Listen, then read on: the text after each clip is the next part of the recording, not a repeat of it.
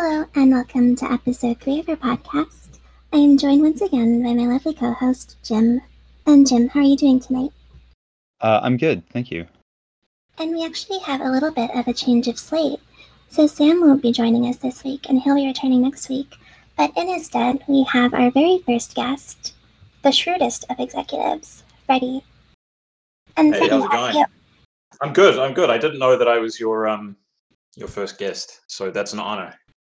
You are. I thought that you'd be a good first guest to have, because as many of our listeners probably know, last week New Zealand had their referendum, so we figured that our friend Freddy might not be very long for this world, since all the euthanasia clinics are opening. So we That's thought right. we'd get I'm not, early. I'm yeah, I'm not going to voluntarily go to one, but if the state wanted, they could get a psychiatrist to say that I did want to kill myself. Um, this podcast and, is just the last uh, a last squeeze of your hand before you go towards the light. Yeah, exactly. Yeah, I'm um I'm I'm feeling very you know I'm feeling like Dale from King of the Hill about it that the uh, the NZSIS, which is our secret you know our secret service, have um they think my posts are too problematic.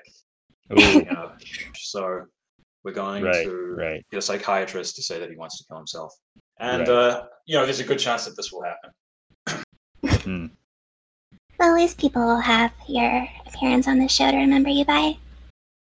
Oh, I'm glad. Thank you for letting me bequeath some final words to the world.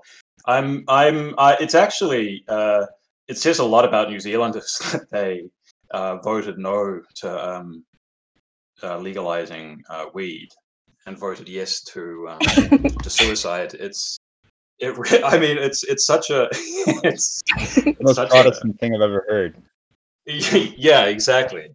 No half measures in this place. Yeah. yeah. You're either in or you're out. well, they want us to be out, apparently.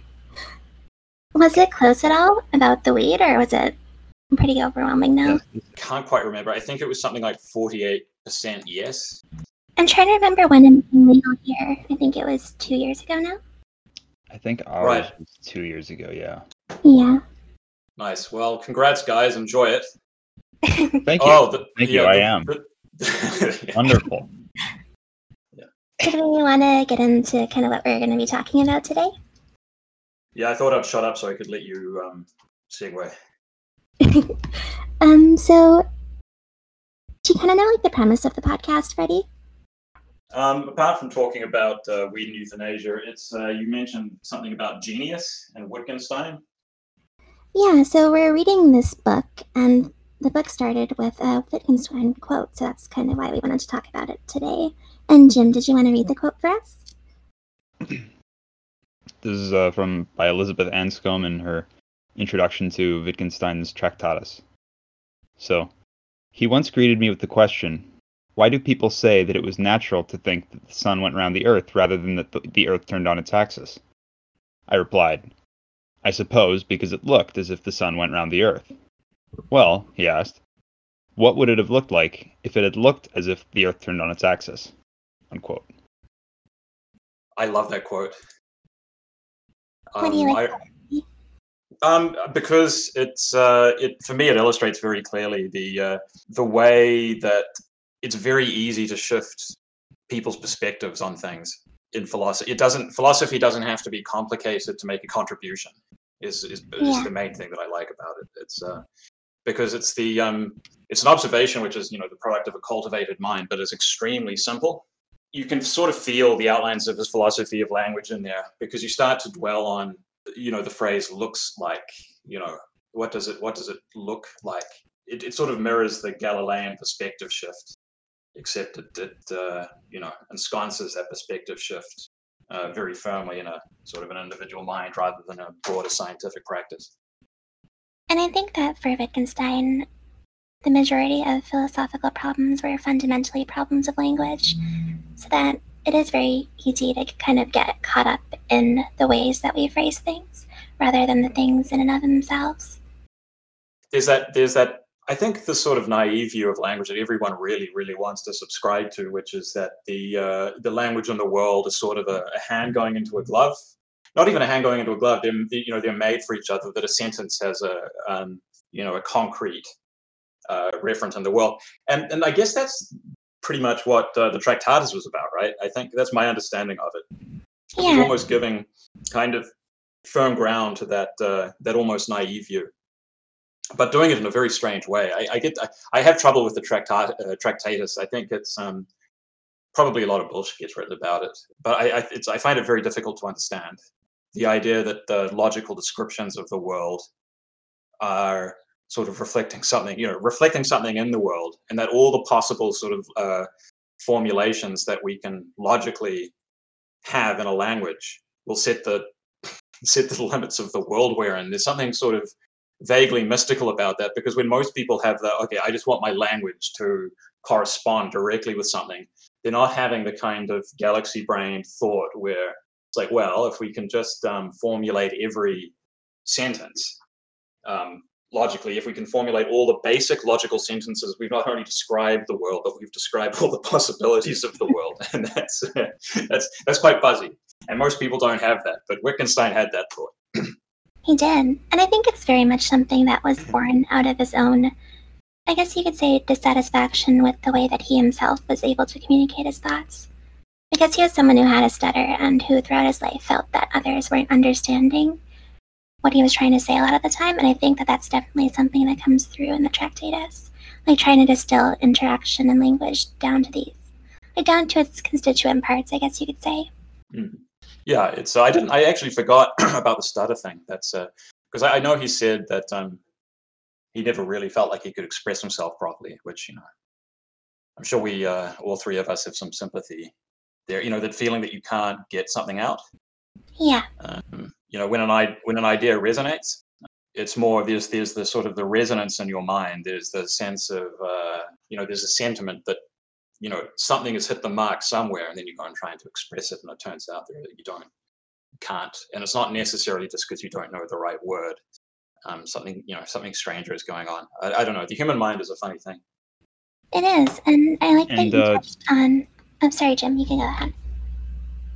Oh yeah, I was just gonna say that I had written down here that kind of I think Wittgenstein's relationship to Moore's work here uh, is I just had written the failure of language to convey certain sorts of concepts because Moore does kind of play with uh, language and what it can convey kind of in this um, in this in this part of his work, and so I think that's kind of maybe why he's in- interested in what Wittgenstein has to say about how yeah, problems of understanding are are language problems, not necessarily uh yeah, problems of the phenomena they're trying to describe. Yeah. It's um like it's quite a it's quite an elegant point actually. I mean, you know, it's it's um what if, you know, when Plato was talking about the fort like the beautiful, what if he was just um you know, it's a it's like he was just trying to he was talking about a noun and uh, didn't realize that you had to describe the sort of the the the the, uh, the contexts in which that word would be used. Well, this is his later philosophy, I guess. Yeah. I think Wittgenstein at one point said that you can kind of view his philosophy as being the opposite of Socrates. Because, like, while Socrates or Plato would say that there's some essential underlying form to all things that are beautiful, Wittgenstein would say that things are beautiful because they share many of the characteristics of beauty. Well, later yeah, Wittgenstein yeah not necessarily there's, yeah, yeah, yeah. That's that's I guess that's like yeah, that's the family resemblance stuff, isn't it? Which is yeah. you know a good way of you know good uh, metaphor for um, talking about the word uh, beautiful. When you said Cohen's name, the only thing that I knew, the only thing that sprang to mind was Marxism without bullshit. But then that was such a weird thing to think that I assumed it was something I'd made up myself to describe him. Uh, but he, he does he does really seem to have something in common with Wittgenstein and that he like enters this field and seems kind of frustrated with a lot of like what he just sees as noise and chaff and yeah kind of baseless formless kind of uh i guess philosophical play that he doesn't really have much patience for yeah the something about Wittgenstein that's Absolutely. funny to me is that i'm reading the ray monk biography of him right now and there's multiple instances in it where it's mentioned that Wittgenstein would convince other people that they shouldn't pursue a career in academia and should rather like do a real job, which is funny considering that he's a philosopher. But yeah, and also funny considering he was, um, the, you know, from like the richest family in Austria. Yeah. Did you want to tell us a little bit about the Wittgenstein family? Oh, you probably you've been reading the biography. You know more than me. I just know like the, the main like the for, for me the big the big points are um, he knew like they were extremely cultured, extremely rich. His father was what was it, iron and ore, iron and steel. Uh, Yeah, Iron and Steel. some um, yeah yeah. So that's he made he made uh, the family was phenomenally wealthy, um, and he Wittgenstein was considered um, probably the dumbest of his brothers and sisters who wanted to be like playwrights and and authors, uh, um, going uh, and that kind of thing. But um, he, he he ended up uh, going off and doing engineering. But also, two of his brothers killed themselves, and I understand this was partly because their father didn't want them to pursue their their passion. Is that right? I think that three of his four brothers killed themselves, and I think it was partly because of the pressure that their father had put on them. And also, I think one of them was gay and didn't know how his father would take that, I guess. Oh, right. Yeah. Yeah. About the Wittgenstein family, like Freddy mentioned, they were enormously wealthy. I think I read that in the Austro Hungarian Empire, the only family that was more wealthy than them were the Rothschilds. That kinds of that kind of gives you a scale of like the enormity of their wealth. It's hard. To, it is genuinely hard to comprehend how wealthy some people are. And Oh, do you know like who in- he attended school with, Freddy? Hmm? Do you know who he attended school with? Oh yeah, Hitler. yeah, yeah. They even think there's a photo of Wittgenstein and Hitler in the same class. Yeah, I can't remember how old they were at the time, but they attended the same school in Vienna for I think if two years, Uh. maybe.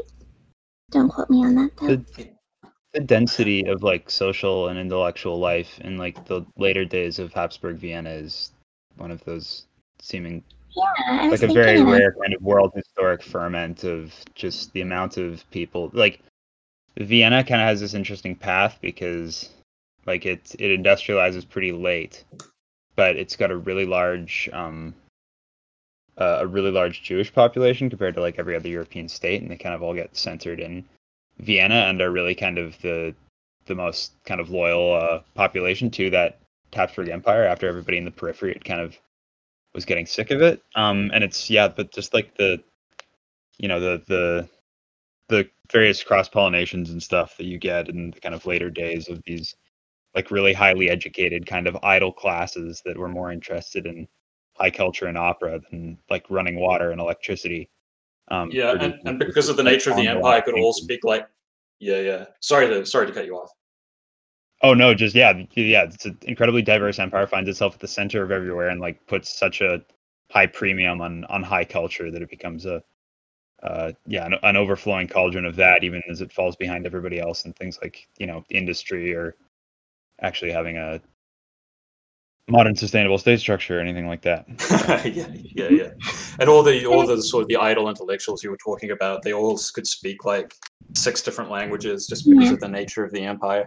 Yeah, it's this very I hate to like essentialize, but it feels like this kind of very Catholic, vague disinterest in the actual like day to day um kind of the the grind that we associate with like major industrial northern cities and just just kind of this yeah, this really high premium on arts and culture where yeah, you would just kind of show up for work at some government ministry at like 10 and work for like a few hours and go home drunk and then spend the rest of the day at the opera. Like it was very Yeah, much yeah, yeah. It is. It's almost like kind of like Florence during the Renaissance. Uh, Yeah. Just a lot of just a lot of time being dedicated to perfecting these, um, you know, the arts that uh, previously had been out of people's reach because life is such a miserable slog. Yeah. For some of our listeners, Do you have a listeners, who favorite? aren't- do you wanna do you wanna toss Oh out no, some you go, names? you go. I was gonna say for our listeners who aren't familiar with Vienna during this period, did you wanna like toss out some names of people who were Oh, yeah, prominent during Adolf Oh, Hitler mean- would be one. Yeah, Hitler would Hitler would be one, but uh, Freud would probably be uh, kind of the number one, but like Gustav Mahler and from that area in the same time, and uh, uh, Egon Schiele. yeah, I think I think um the Wittgenstein family for, yeah, in the patronized Free World One days, I think Oh, yeah, that's yeah, right, Egon yeah. Schiele, that's right, yeah, yeah, well, and pretty much any like Schiele was from the Schiele and Mahler were from like the the Czech lands from Bohemia, which had a large German speaking and, and Jewish populations at that time. So also like Kafka would have spent time in Vienna. Uh, Trotsky, I think, spends much of the time before the First World War in Vienna. Rilke, I Um, believe. Yeah, it's. Uh, excuse me. Rilke, I I love Rilke. Yeah. I think I did. We are you talking about the poet? Yes. Wittgenstein also gave him money to continue with his poetry after he received his inheritance from his father. It's a, a very old world. It, it feels like an old world generosity. You know what I mean? Like um, the bourge, like the bourgeois hate giving money away. Um, Yeah. But like there, there are you know areas in the aristocracy where it's. I think it's Right. easier for them to throw out people who who are um, you know, who are, who are sort of super generous. I, I Yeah, don't like know. you said, that that's a good Renaissance Italy metaphor, right? It's kind of this noblesse oblige where they see it as like part of their social role is supporting people like this. virtue It's kind of like what people are doing when they support podcast Patreons. That's yeah, right. yeah, that's right. and you and look at the look at the wonderful boon for humanity that kind of generosity has created. Yeah. it's it allows Amy Therese to do her thing. That's right. Yeah. Yeah. Yeah, I'm not allowed to talk about her. yeah, I went to Vienna. I visited Vienna. I went to. Um, I've actually. Uh, I went. I've been to Vienna twice. So I, I don't know how that happened, but I saw an Egon Schiele exhibition, and um, it was uh, it was an exhibition alongside a Tracy Ehrman.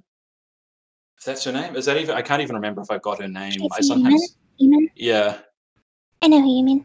yeah, yeah, yeah. Uh, She was exhibited. Eamon, yeah, Eamon. I call her like Ermin, I think, just because it's close to vermin. Um, and I think her art is vermin art.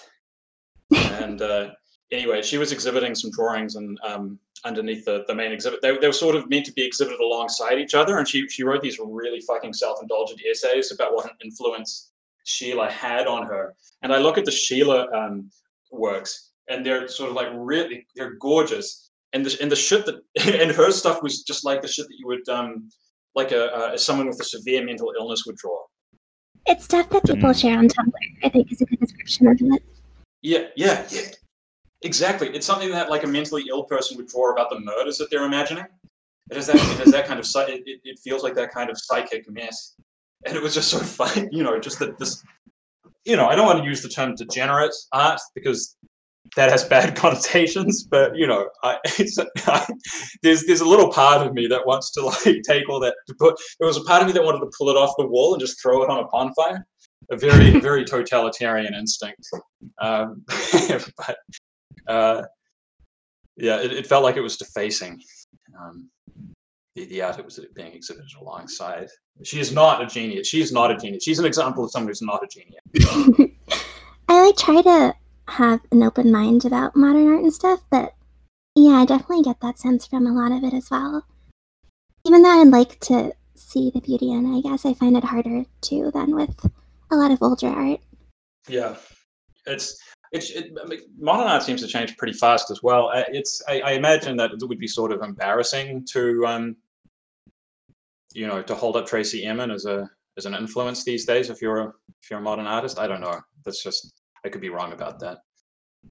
But um you know for a while it was dominated. Oh, sorry, you go ahead.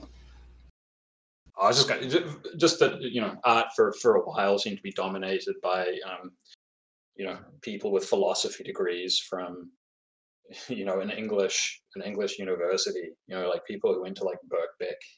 Right. You're talking or- like the kind of late 90s, early 2000s strange period of like British cultural hegemony with like the Damien Hirsts and stuff of the world. Yeah, yeah, yeah. Just people who had just people who had read the kind of people that would have made like Wittgenstein pick up a you know a poker and just fucking Right. beat them over the head. hmm Do you want to tell us the Wittgenstein poker story for our listeners who may not know it? Oh, I, I got, you know, I, um, I, I like it whenever I read it, but it, it seems inconsequential to me, so I always forget the details. But I think G.E. Moore was it, was it with it wasn't was it? Do you remember who it was was who he was Karl Popper. It was Karl Popper, Karl Popper, sure. right, right. Oh, okay.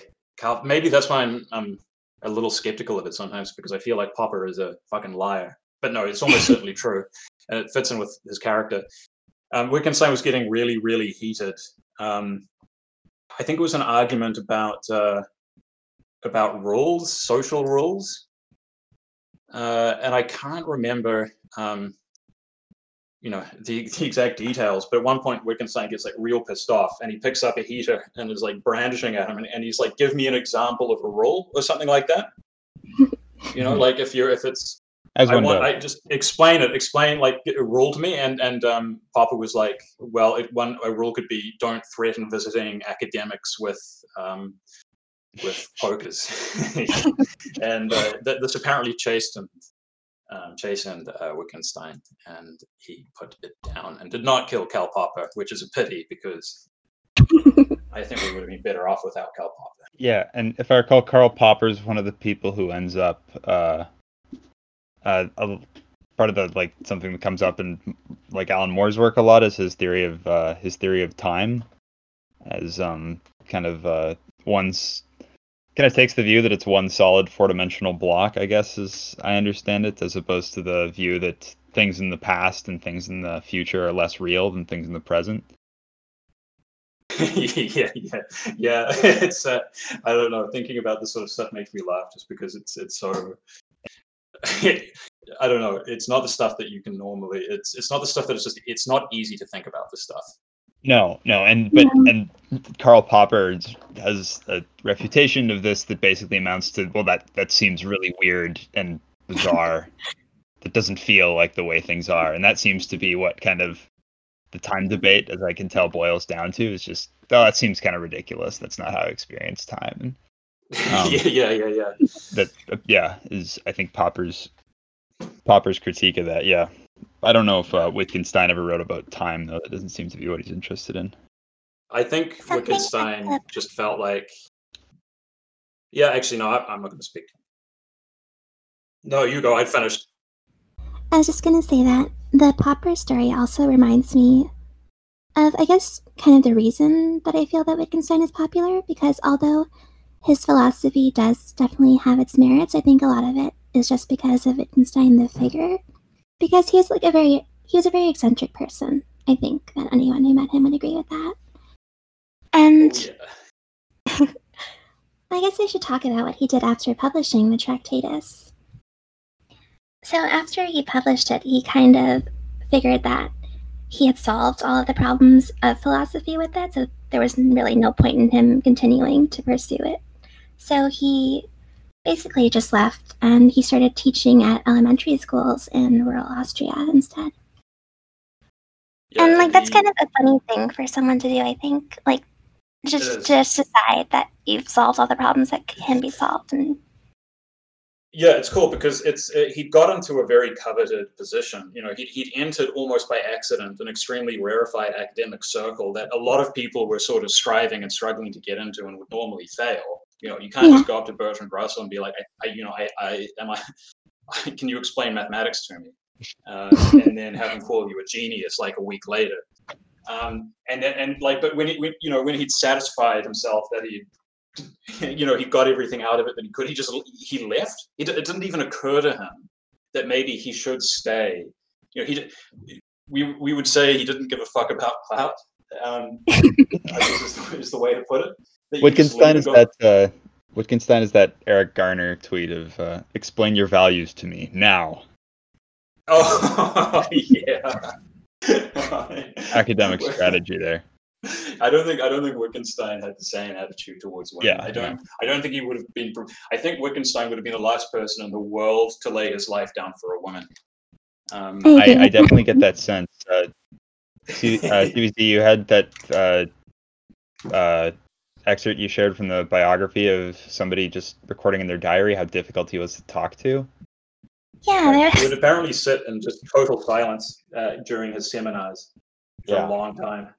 yeah, and just like staring at his hand or hitting hitting himself on the back of the head when he said something that he thought was nonsensical. And that's something that people Seems noticed. like a very when stressful guy to be around. Oh, there was one anecdote where Russell was talking about how Wittgenstein came to his room and was just pacing up and down the length of it for a couple of hours. And Russell asked him, Are you thinking about logic or your sins? To which Wittgenstein replied, Both. so that's a, that's one you can put on. That's one you can put in the bank. yeah. Oh, I Oh, that's a think good like story. Wittgenstein, I feel like this, all this, you know, of course, the way genius is, I don't know how recently it's been understood this way, but is kind of goes hand in glove with like eccentricity, and so I think this is definitely kind of who he becomes the thinker is because he does have this this uh, mystique of the kind of eccentric genius. I feel like that colors uh, kind of like the the modern and like postmodern way we see genius is like somebody who's just so smart, somebody Yeah, who exactly. a really high IQ. So like and like Einstein is our modern genius, right? Not like a Leonardo or a Byron or something. We definitely It's think of yeah, we, we Wittgenstein reflects like our modern notions of what a genius is. Somebody who just uh, not just sees things differently or sees things even originally, but just like sees them better and in finer detail than anybody else can. Absolutely, yeah, and, and can somehow convey those finer details in metaphor. Like so much of his writing is just metaphorical, and uh, that is that is that's interesting. because you can't, you know, you can't. It's actually very difficult to explain how metaphor works as a way of you know imparting ideas. There's actually, you know, the modern Wittgenstein would be a, a, a philosopher called Donald Davidson who um, who I, well, we won't discuss him. I, I mean, I won't try and make you discuss him, but he he um, he has a very interesting paper on metaphor where he explains that metaphors don't mean anything other than the actual words. Um, they just metaphors mean literally what they say they are. They couldn't possibly mean anything else. But he, he Hmm. sort of makes that point in an interesting way. But genius, I think, is an interesting example of um, you know, it, it's it's a word that I think Wittgenstein and you know his you know his, his students would have probably had a good you know a good time discussing because it, I think it illustrates one of the basic points in his philosophy quite well. Because especially when you uh, associate genius with eccentricity, it, it's almost as if you've noticed a um, you know a car. We notice a correspondence between people who we would tend to call you know genius and eccentricities, um, and we get uh, and a lot and we get sort of get the idea in our head that um, eccentricity and genius go hand in hand. Uh, and that when we say uh, genius, we're almost also saying something like um, sort of slightly odd. Um, but there's no essence. Uh, You know, the point is there's no when we have there's no essence uh, that the word genius has independent of the the sort of the language game you're playing when you use it. Yeah, and I think Uh, that that's it's- it's a, um, family resemblances because all the people that we consider geniuses, I don't think you'd be able to offer a description that encompasses or that includes all of them in that. But through different as through isolating different aspects of genius, we're able to still talk about them in a way that's coherent to everyone involved. Yeah, Yeah, and could you guys uh, go a, a little bit more into um, family resemblances? Uh, I, of course, know exactly what they are, but um, you know, there might be some people out there who, who don't, or would like that explained a little bit more. I was just about to say that we should probably ex- explain what that um, what that is. The uh, the, the idea is, is, as I understand it, and I've um, it's so much gets written about this that uh, I think it's hard to keep it. Uh, uh, some, it's it's simple, but uh, weirdly hard to keep straight. But uh, the idea is that when we use a word um, like genius, it's not describing one one thing. There's no one property that we can call um, uh, uh, genius. We we the word takes its meaning um, by yeah by referring to lots of different overlapping characteristics. They're, they're, um, so Wittgenstein's example is a game. He says, look at the, you know look at checkers, look at solitaire, look at cricket, look at football. Uh, we call them each of these we will call a game. But if we examine exactly what these things are, we won't find any one property that links them all. All we have are a bunch of sort of vague family resemblances between these things. There's- So, so, so the word picks out a resemblance. It, do, it doesn't pick out, um, you know, the essence of something. It's uh, in the way And we might think that the word cup picks out the essence of cup.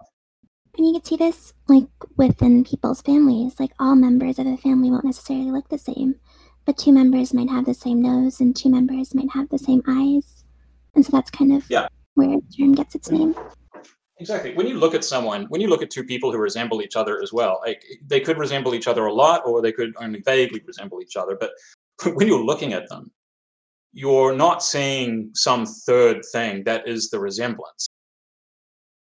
There's no there's there's there's uh you you'll have say the mother and you'll have the daughter and you'll notice the resemblance but you're not you're not noticing some additional property. Yeah. which we can say is the resemblance. Um and i i think this that you know uh, noticing that is shows us the uh you know why people thought wittgenstein was was uh was was important. Um yeah, no, it's a kind of observation that sort of undermines a lot of assumptions that people have about.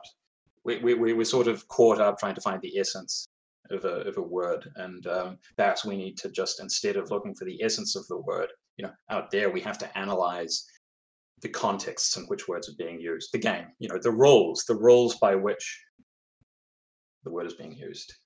Um, Yes, I think that that kind of encap- encapsulates the shifts in Wittgenstein's thinking from the Tractatus to his later work. And there's actually an anecdote I think about a lot that isn't necessarily about him or his philosophy, but I think that captures the trajectory of his thinking very well.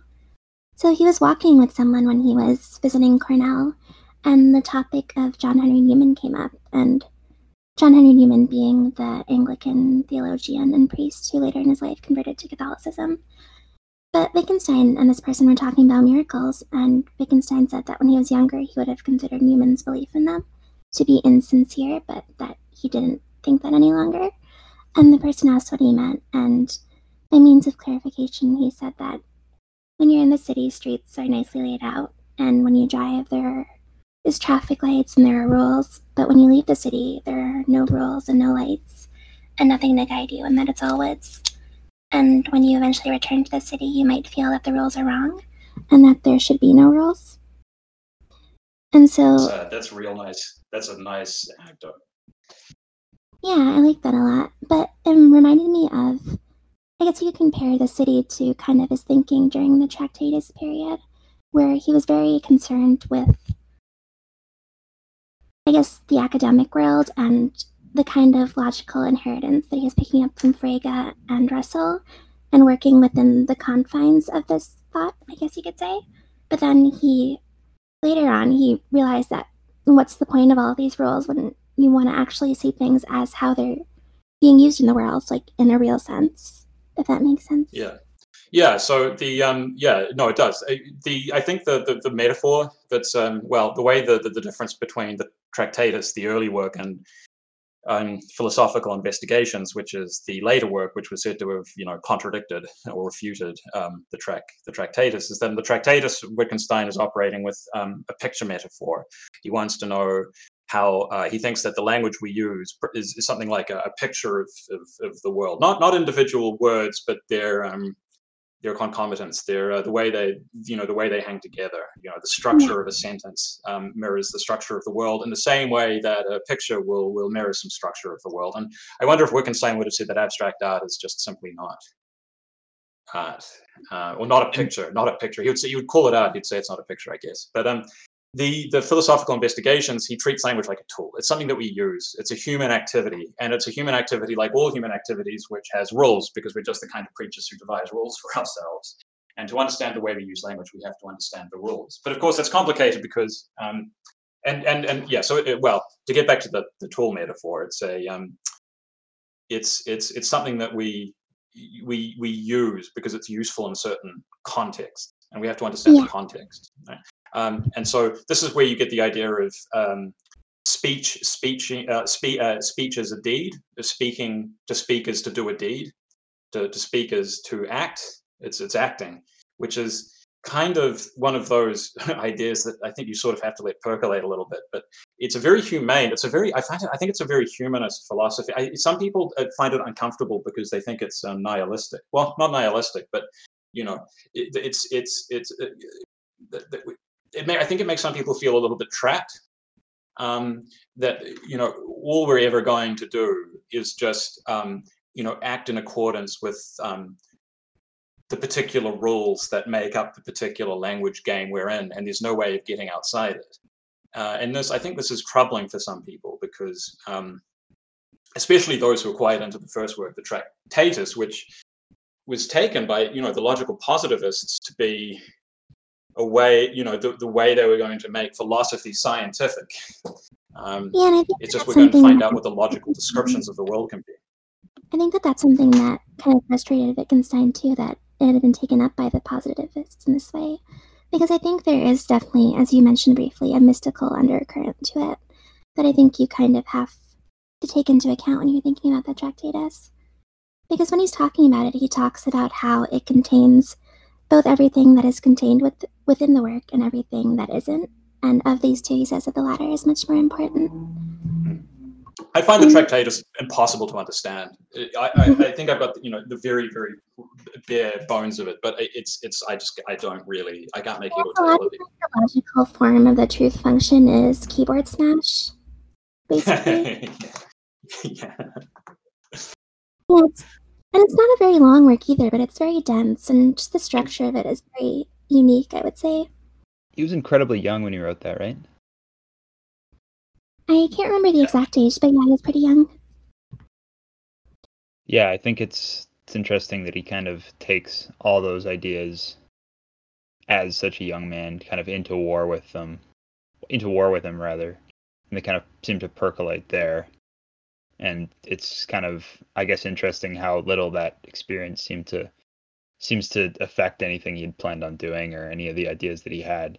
It's Yeah, kind of yeah. it's so funny just to think that like World War One, it's of course it's just like a you know, in an Alan Moore metaphor would it, it be that like it's the you know the the the 25 story squid being teleported into New York City, right? It destroys everything and it throws everybody, all these kind of intellectuals and artists and philosophers of Europe, you know, Yeah. that, uh, that feel that so much of what they've been doing is like such a just a, a sick joke after we're done, essentially.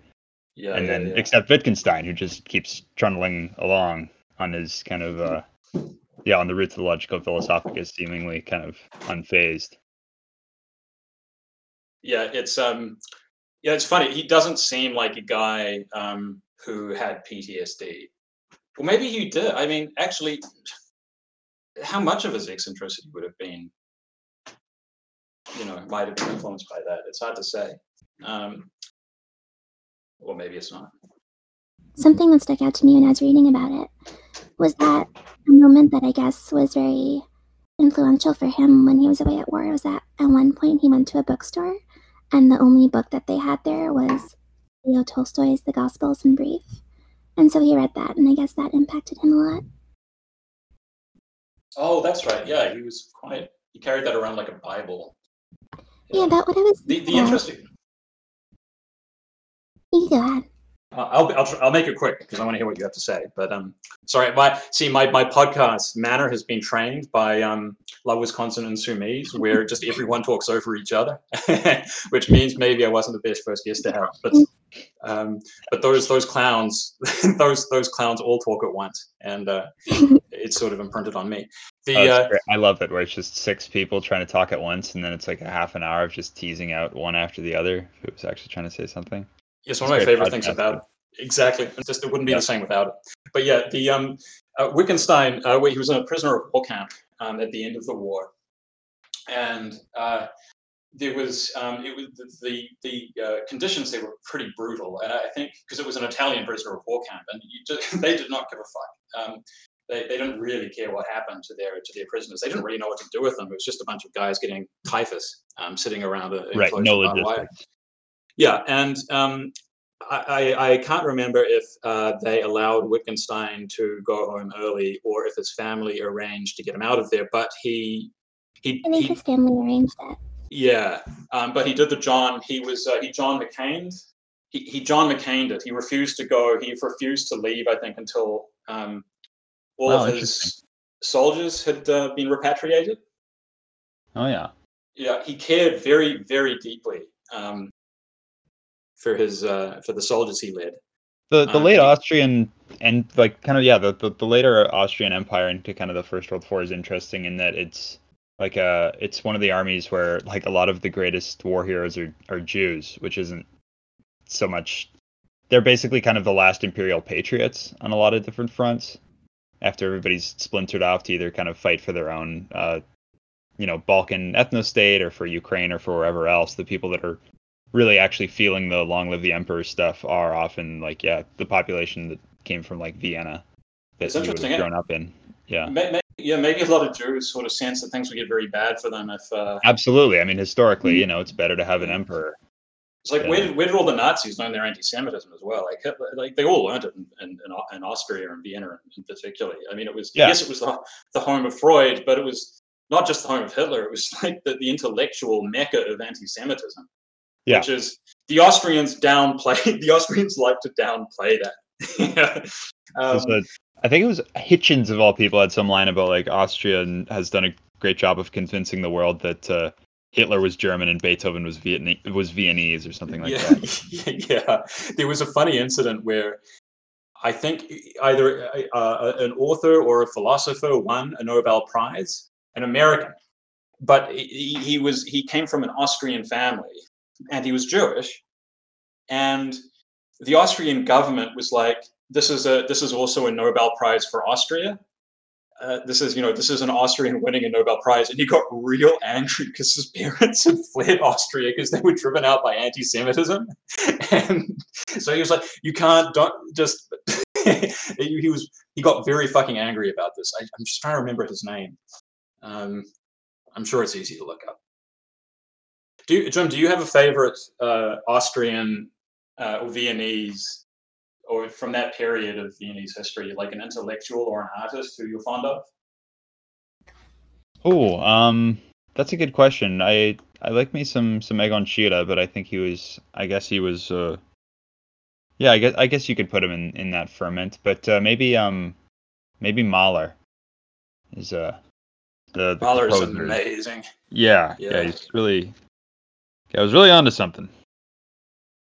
There's some I- there's some funny. He he was very divi- he was divisive. I, I I I don't really know enough about music to understand the theoretical disputes that. um, Me either, not a word. Yeah, yeah, but uh, I think um, someone like there were people who just accused him of copying Brahms, Right. which yeah. Well, I don't actually, really was it, understand. was it Brahms that uh, that uh, Wittgenstein said was the the last worthwhile composer or something composer, to that yeah. effect? That was that was Oh, Brahms. that's great. Yeah. Jim, you Yeah. actually said something that I thought was interesting when we were talking a couple of days ago. Because we were talking about why I like Bach and why you don't. And you said that you don't like Bach because he feels like the Tractatus of composers. Which I thought was Um, apt. yeah, uh, it's just the kind of overwhelming like internal consistency and uh, everything is just just so everything's just perfect. But And, one's um, one's music and one's philosophy. I mean, I think we've got to just sort of acknowledge the limited metaphor here. Um, I uh, well, you know, I maybe for anybody else, um, you might have to, but I think I, I think I really nailed it there. So Um, I yeah. don't know. I, I understand. I do understand. There's there's understanding.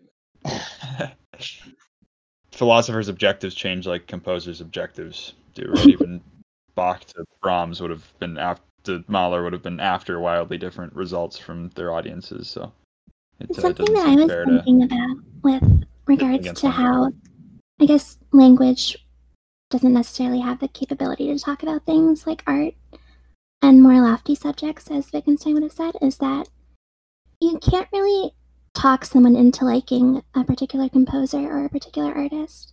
Like, it either resonates with you or it doesn't, it feels like.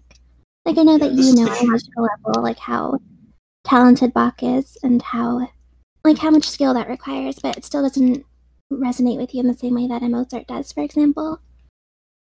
This is why a lot of people like Hume. He was the, um, at least you know, one of the earlier you know, European philosophers to uh, you know make the claim that, that reason is subordinate in some way to to our emotions. But he did it, you know, he did it before the Romantic tradition. So he was he was doing it in a um, in a, in a, in a, in a more he was he was pursuing that thought in a more kind of like hard nosed, almost scientific way. Anyway, I'll I'll abandon that thought the Hume thought because I feel like it's going to. Uh, you had to cut me off when I was talking about my thesis, and I don't want to make Jim have to do that again. Who would you guys? Okay, we've got the Wittgenstein genius. Who, what would, who would you guys put forward as an example if a genius in a different mold that you um that you might esteem?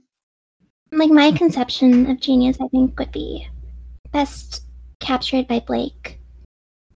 Is this because you value Blake's work very highly, or because you think that there was something about Blake's mind that uh, you know embodied a certain kind of genius?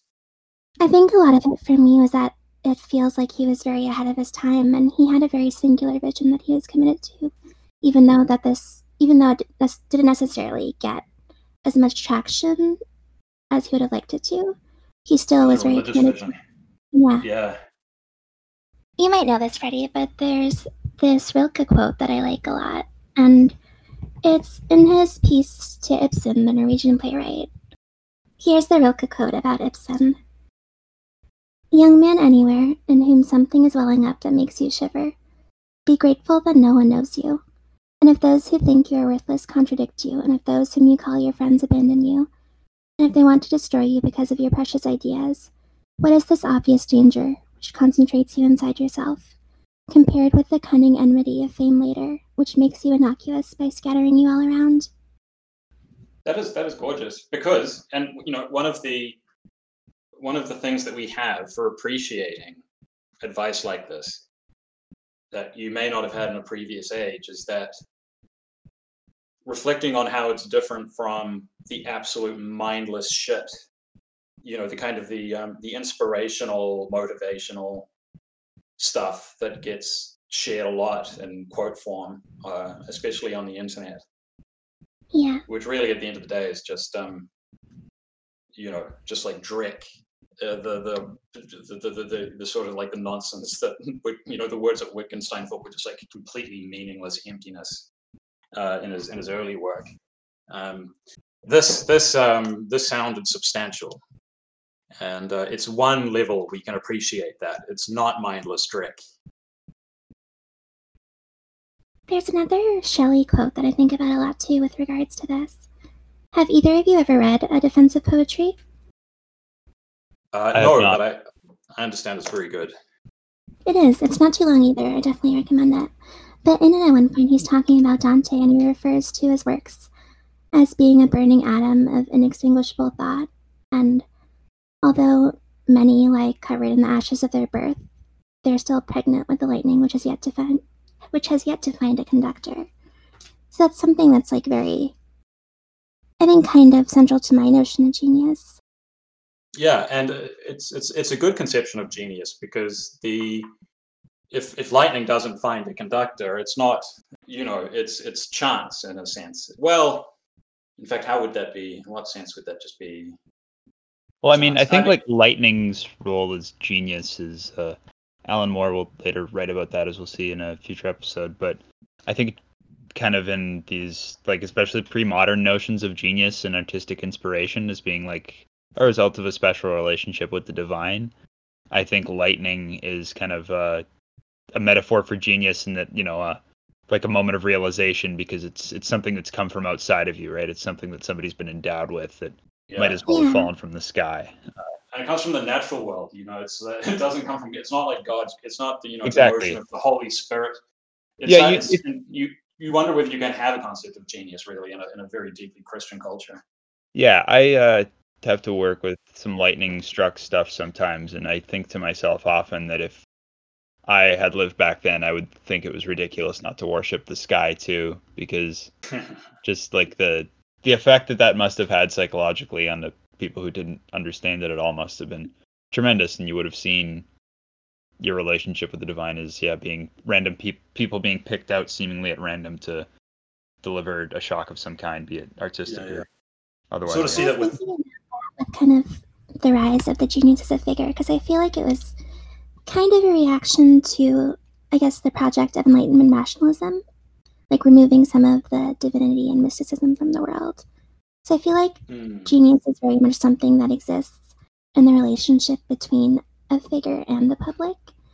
And I think that it gave people kind of an outlet for this, I guess you could say, divine spark, like this people who had something that was more than just the regular, you know? it, it seems like something which is very evident in certain people. Um, they are marked out by it uh, in, a, in, a, in a very vivid way, but it's hard to say exactly what it is that is marking them out it's it's very hard to get clear on. You you sort of you sort of perceive it, but it's very hard to to make sense of it. So I think genius. I mean, discussing genius in the context of Wittgenstein is a very good, you know, it's a good it's a good thing to do because it illustrates the need to take the word and examine the way the word is being used very closely instead of trying to Yeah. find the essence of genius. And something about when you asked me who I would consider a genius too is that I think for me, I value artistic and creative output more than other forms of knowledge, which is why I would say Blake is my quintessential idea of a Mm. genius. But I was talking too much and I didn't ask you guys who you would say was a genius if you had to pick one person. Uh, LeBron James. Um, Didn't he die in a helicopter crash recently? no, don't be I- I- silly. I yeah, the only American sport, North American sport. I'm sorry, I you know can't Woo-hoo-hoo, okay. uh, that I follow is baseball, Oh yeah, but I do know that it wasn't LeBron who died. yeah, yeah. But Um, it- I was and you would, yeah. day and I found a New Zealand All Blacks patch in it. you found an All Blacks patch. Yeah, that I bought at the airport there, I guess, however many Oh, years ago. Yeah, there are. Um, there, uh, the All Blacks are the New, New, white New Zealand's libidinal investment in fascism. It, it, it kind of, not everyone, but there, you know, for those those who do have a libidinal investment in fascism, All Blacks are generally the way that you know that that uh, that instinct is vented.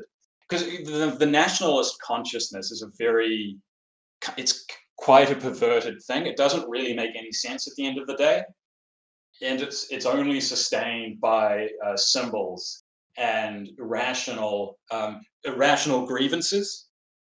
It's it's Right. never it's it's almost never sustained by a kind of satisfied self-regard. There are always contradictions in it that need to be resolved, and they can only ever be resolved by violence.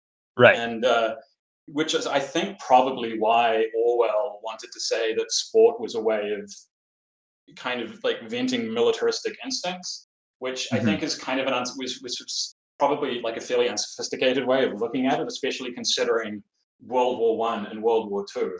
But I do think there is something to be said for the idea that sports or certain forms of sports is a way of of, um, of playing out uh, you know, uh, you know, problematic or, or dark instincts in a in a way that's you know relatively safe. Well, and, especially, uh, I mean, rugby. Good lord. Oh, I don't yeah, know. it's It's- I don't know if it's the same with the national cricket team that everybody would follow or something, but uh, yeah. yeah. Well, cricket is how you know Indian Indian Indians and Pakistanis um, sort of understand and follow the rivalry between the country. I feel. I mean, I could be wrong. This is now. th- I, this could just be. You know, I could be sailing close to the wind here. But do, do, do, we, do you guys feel like that kind of makes sense? You know, I really want to go see an India-Pakistan game. I don't know anything about My uh, cricket. my my old university had one of its better social events was the like Indian and Pakistani students clubs would host the cricket game together, and I always regretted not going and hope to go to something like that someday. It's a pretty It's- strong cricket scene around here. That's cool. That's awesome. That's that's uh that's one of the nice things about immigration. Hey, it um Yeah. just it just more. It's like it just adds sort of like that sort of stuff to the culture, like slowly but surely. It's uh there there are nice there it's there there are lots of nice aspects to it. Cricket. Uh, it's cool that um if cricket gets played more in Canada, I have a I feel like that's a good thing because it's a really fun and pleasant game. Like, I think that with Canada, a lot of the time, Canadians feel like we don't really have a national identity in comparison to the US. Do you think that that, that the same is true of New Zealand and Australia? Um, it's different with New Zealand. We're so small that it's um, you know, our, our national identity is either the All Blacks or wow, we're really punching above our weight. You know, we, New Zealanders eat up news about in New Zealand are doing well overseas. It is extremely embarrassing. Uh, I, and that is a Australia being sort of larger and more gregarious. Uh, and Yeah, I wouldn't know anything about that. yeah, I, I really hate most Australians. I, they're they're they're they're an indolent, fucking degenerate, lazy, arrogant people. Amen, who- brother. Yeah, who are holding on to a larrikin image that hasn't fucking existed since like the fifties. At you know, at the, at the Speak on it. earliest. I hate. They're you know. Louder for the people in the back. It's not. It's that's not why I hate Amy Therese. I hate Amy Therese because, you know, she's just you know a dumb person who thinks she's smart. But being Australian just aggravates that so much. It really is, yeah. The cherry on top, icing on the cake, etc. Um, yeah, we. Uh, I, th- I feel like there's a lot in common between Canada and New Zealand in the sense of yeah, constant kind of yeah self doubt and self evaluation in terms of easily measurable things to do with uh, other uh, real countries, and then kind of yeah victory in the one sport that uh, we always win at that everybody gets uh, invested in as a substitute for uh, nationalism that never really had time to percolate and define itself against anything besides uh, the one big other. yeah. How are Canadians dealing with like the Stanley Cup being won constantly by like teams from LA? Uh, it's like a constant state of national cope with like uh, booing, like booing the commissioner of the NHL who keeps putting teams in deserts where they're more successful and they don't have like a worthless hydrocarbon currency that fluctuates wildly and makes expansion up here difficult. But uh, yeah, that always the excuse is that like a grumble and it's oh well it's all you know Canadians on the team that won anyway, um, which is often true, but is still uh, is still whining. It's cope. That is copes. It is absolutely cope. Yeah. Oh, I've got a question. So the gloves are coming off. You know that that idiom. You know the gloves. The gloves Yeah. came off. Is that is Yeah. that a reference to ice hockey? yeah. Yeah. Yep, I think so. Because The, the Because I- gloves I- are coming I- off. It's yeah, ice hockey combat. It's like not like rugby where a brawl breaks out with like a pub or street protest type dynamic. Hockey is like uh, ritualized combat. So both players' gloves have to come off, right? You can't just uh, start slugging. That's considered bad form. And so there's this little brief flurry as everybody throws their uh, protective equipment, you know, 10 or 15 feet away, and then they square up. It's like more of a samurai thing than a real brawl. I was saying, and they had like specific players whose kind of thing is fighting. Yeah, yeah. So less, less, less so these days. But yeah, back in the day, you would have a person who was on the team to be a goon, who is not a very good player, but would be assured to, yeah, try to fight anybody who like injured your star player on purpose, because that was the other thing they used to be able to do, and it was awesome. uh, really so violent. Cool. yeah, you'd have if you if you were you know if there was their super fast Russian guy and you decided to take him out of the game by slashing his ankle or whatever, you can be assured that there would be a, like a lumbering 300 pound gorilla from a small town in northern Manitoba there to yeah crack your spine over his knee like Bane if you touch the little fast Russian or French guy. And then uh, yeah, with with the, with the result being that's less of a you can't really be a bad player in the league now, so there's kind of less and less of the the goon is a is largely an institution of the past by now, but you still Yeah, another get, thing uh, that neoliberalism has destroyed. yeah It's funny I, when I say that as a joke. I only ever say it as a joke to kind of like mock it. But then uh, most of the time, I'm also thinking, well, that is kind of true. Yeah, absolutely, hundred percent. Yeah, there's there's a, there's a war there is a, there is actually a Warren Zevon song about a goon that sounds exactly like a Bruce Springsteen song about the industrialization. Come to think of it, but uh, Oh man, Yeah, you'll have so to let me hear that. I want to hear it. Yeah, yeah, you bet. But anyway, there's uh so you get some of that, but every so often you will get an interesting most of the fights just happen because somebody's angry or somebody's been hit and somebody takes exception, but every so often you do get a good mic'd up moment of like a you know, like a good luck man and then they just throw their gloves to the four winds and then it's Yeah, you got to Yeah. have that. You have to have that occasionally, just so it doesn't. So it's um, it's not that it needs to seem more civilized, but there, it, just like that maybe there's more honor in it. Yeah. yeah, it's very much like a ritual. Uh, Yeah, it's uh it's it's a it's it's like it's like a duel, you know. Yeah, yeah. Whereas in baseball, if you if you threw a you know a fastball at a guy's head, Right, there's right, no yeah. it's not there's no there's no um, you know the batter isn't going to be like you know you almost got me. well, Well, done. right. Yeah, yeah. yeah. Yeah, well, and also like that's the thing in baseball is the whole team will just fight because there's so many people. But in hockey, if the whole team fights, you don't. You fight like a video game and you pair up with somebody. And there's there is no. It's very rare that you get a brawl. Everybody finds a partner and dances, so to speak. With uh, sometimes you actually get the two goalies that will fight each other in center ice. Sorry. What's that one really bad brawl that happened during a basketball game?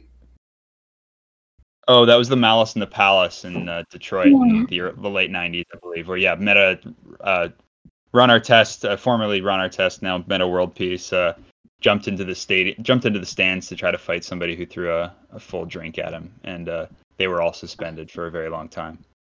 That's really funny. I, I Yeah. hadn't heard about that.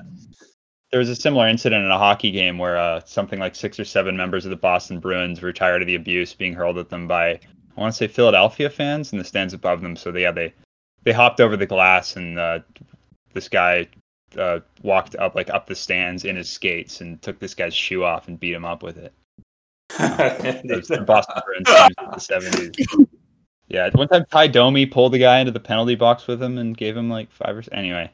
Yeah, hell of a sport. I'm gonna watch it. I'm gonna start watching. Uh, I've been convinced. Yeah. I'll be disappointed when it's not constant brawls though. Oh, uh, Freddy. Sorry, this is going back to what we were talking about before, but you haven't told us who you would consider a genius. Um, LeBron James. Yeah. No, uh, right. see, I find that hard. I have to give you an answer because you know it's also a question that you know I wanted. You know, I wanted Jim to answer, so I can't cop out and be like, well, you know, I can't really say. I think there are so many different types. I value them all, so I'll, I will try and think of one. What about Derek Putin? Derek Derek Putin is um, a, a genius who whose genius is genius pilling other people. it's he, he has a I mean he has a genius for many things, but the I think that the signature skill. Derek Putin's like uh, Derek Putin's like the Velvet Underground, and that only uh, hundred people followed him on Twitter, but everybody who did ended up taking their own genius pill. exactly.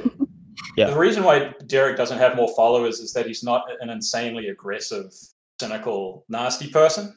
No, he's he's the, he, he's the master at the top of the mountain that you have to climb to. Um, yeah, exactly. He wouldn't. He's not. He's not going around looking for disciples at this at this time in his life. I will say, I will try and give a sort of a vaguely serious answer. It's not the, I don't know if, you know, pr- this would be an example of the, the sort of preeminent genius that maybe we'd, we'd think, but Schubert, I think he's, um, when you listen, it's a, it's a, it's a, it's a very non-analytic genius. It's not like he's not someone who had the ability to like compute a lot of complex things. But if you listen to his music, there are emotional shifts in there which just do not make any sense at all. I don't I don't have a musical education, so it's hard to describe, but it is the most emotionally bizarre uh, music I've ever heard in my life. And there there are some in some pieces in particular where you're like, is this is this the syphilis speaking? Um, I like Winterreise a lot. there's a, there's a particular Schubert string quartet that's uh, it was used in Barry Lyndon. Barry Lyndon is great. It's amazing, isn't it? Yeah, Yeah, one of my favorite movies. and I guess since I should give a serious answer too, I'll go with Bernini. It's kind of a later Baroque polymath. who I think, uh, Oh yeah, yeah. properly good one. embodies somebody who is if would would made of me th- if I'd yeah seen him doing what he was able to do at the time, I wouldn't have been would have uh, rein, reinforced my faith in whatever faith I had. I think it would just would have been so apparent that these uh, these were not his gifts and that it didn't spring from him. Do you think that he's someone that was considered a genius in his time, or was he was it just someone who's very talented at what they did but before the Um, well, like I think, yeah, I'm not. Sh- I don't think he would have been considered a genius in the modern sense because at the time his he would have been celebrated. He would have been kind of lionized. But I don't think that since most of his works were religious in nature, especially too, I don't think he would have been exalted as a person in the same way that like later later romantic or uh, or modern artists have been as as as creatives. I think he would have been uh, seen kind of somewhat more as a craftsman. But uh, yeah, he designed um, the Rape of Proserpina and the uh, St. Peter's Square. He designed, and he was kind of the uh, the sculptor for uh, Baroque Rome, I suppose. So I'd uh, I'd say him. As a, as, as a joke, can I say Andy Warhol? No, no. I don't know. Can you can you answer like who's who do you think is like the who do you think epitomizes genius? Like the person who says Andy Warhol, you would be very very fucking suspicious of him, wouldn't you? Bob Marley. Um, yeah, yeah. Yeah. Adolf Hitler is, is a, would be a good one to say. It's like he was Yeah. he was a genius, and you and, and then you, you devote a lot of like intellectual energy to trying to like put put across like an idea of genius, which is completely amoral. And you could succeed probably in doing that, but you've done it in order to try and kind of like secure Adolf Hitler as a as a genius, which I think would sort of taint the intellectual effort, even if you could successfully come up with like a concept of genius that is completely, completely divorced from any virtue at all. Because um, with with genius, like the role, like the idea of it being a sort of a, a virtue.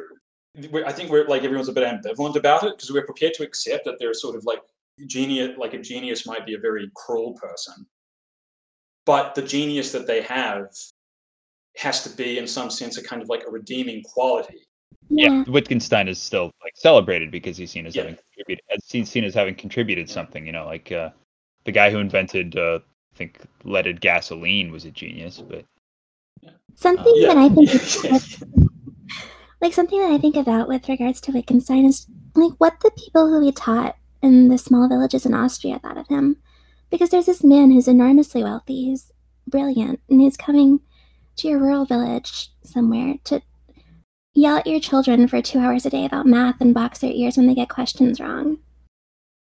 they probably were worried that he was a pedophile, honestly, because I don't know if the violence, I don't know if the violence was um, would be something that they, people from that period would necessarily object to. I mean, there was a lot of violence in school. I guess they it objected. surprises me about that. But then I don't know school discipline. Yeah, They objected to him doing that to the girls because they they thought that girls shouldn't be expected to know arithmetic. They said. Oh, right, right, right, right, right. Oh, right. So actually, Wittgenstein was woke. He expected That's right. women to. Um, do their math at the risk of physical violence. Yeah, yeah. So you can, you can. I'm, I'm expecting the same out of you as I'm expecting from the boys. There's Yeah. this funny quote about him in the biography where someone asked him if he believed in women's suffrage, and he said no because all the women that he knows are idiots. except Anscombe, as I talked about. that should have that should have shown him that he was wrong. Uh, An- This is that- pretty Anscombe is an example of a genius. Anscombe is an example of a genius. Um, And let's read her philosophy is marvelous. You, a good place to start with Anscombe, if you're into, if you're re- if you're into philosophy, um, would be modern moral philosophy. But she also wrote a pamphlet called Mr. Truman's uh, Degree, where she argued uh, against Truman being given an honorary an honorary doctorate by um, the University of Cambridge. And her argument is that he killed innocent people. But it's not straightforwardly. It's not a straight. It, it, it's it's Yeah, nothing ever is with these people. yeah, it's she was she was a you know well she she was a Wiccan a student of Wittgenstein for one, and she converted to Catholicism by this time. So she's she's trying to um she's she's pushing two agendas which are you, you wouldn't necessarily associate with one another. A kind of a Wittgensteinian approach to doing philosophy and Catholic doctrine. Um, but she's a genius, so you have to take her seriously. Uh, and her uh, pamphlet against Mr. Tr- uh, Harry Truman being given a degree is a very, very good example of um, polemical but rhetorical philosophical writing. So it's not it's not meant to be dry and academic. It, it, it can be difficult, but it's it's it's an interesting example of a philosopher basically making a public statement that is that is influenced by their philosophy, but which isn't a, a piece of analytic work, uh, analytic philosophical work. And she has a very very sardonic tone um, in a lot of places. She's she's a very sarcastic writer, and it's funny because she's very good at it. And uh, anyway, there's a story where um, she was wanting to go into a restaurant, and she was wearing um, pantsuit. And the the maitre d at the restaurant uh, said that she couldn't come in because they forbade women from entering if they were wearing pants. And so she took off her trousers and then walked in. Um, and this is true this is a true story. And uh, it is it is it is um, someone who th- who's thinking a lot about rules you know? The, the, rules in the way that um, that Wittgenstein was, was wanting to think about rules. But um, she she put her money where her mouth was so to speak. Um, and there's a, there's a funny story uh, she smoked cigars because one of it one day uh, one of her children became extremely ill and she said God. Uh, she she prayed and she sort of made a promise to God. She said that she would she would quit. Um, she she wouldn't ever smoke a cigarette again if um, if her son Hmm. pulled through, Right. and Right. uh, he did. And um, she missed tobacco, and so she took up cigar smoking. Right. Right. Well, that's yeah. This is this is somebody who could have been such a good lawyer in a different life. Yeah, and thank God she wasn't. Yes, that's right. Yeah. I think we're running on almost like over an hour, almost an hour and a half. Yeah. Want to cut Yeah, things you'll- out. you, you, you may have to you can you, you can you can cut out the bit where I explain my thesis. That's, that would that would uh, that would take a lot out, and it would also stop people from just totally um, you know tuning out. I think all that uh, needed to be said was said. But thank you for joining us, Freddy. It was great It having was you fun. on. Thanks for having me on. I, I, I had a lot of fun. Yeah, I'm sure we'll bother you again at some point to come back on when you're not too busy with grading your LWI Yeah. or harassing the news on Twitter.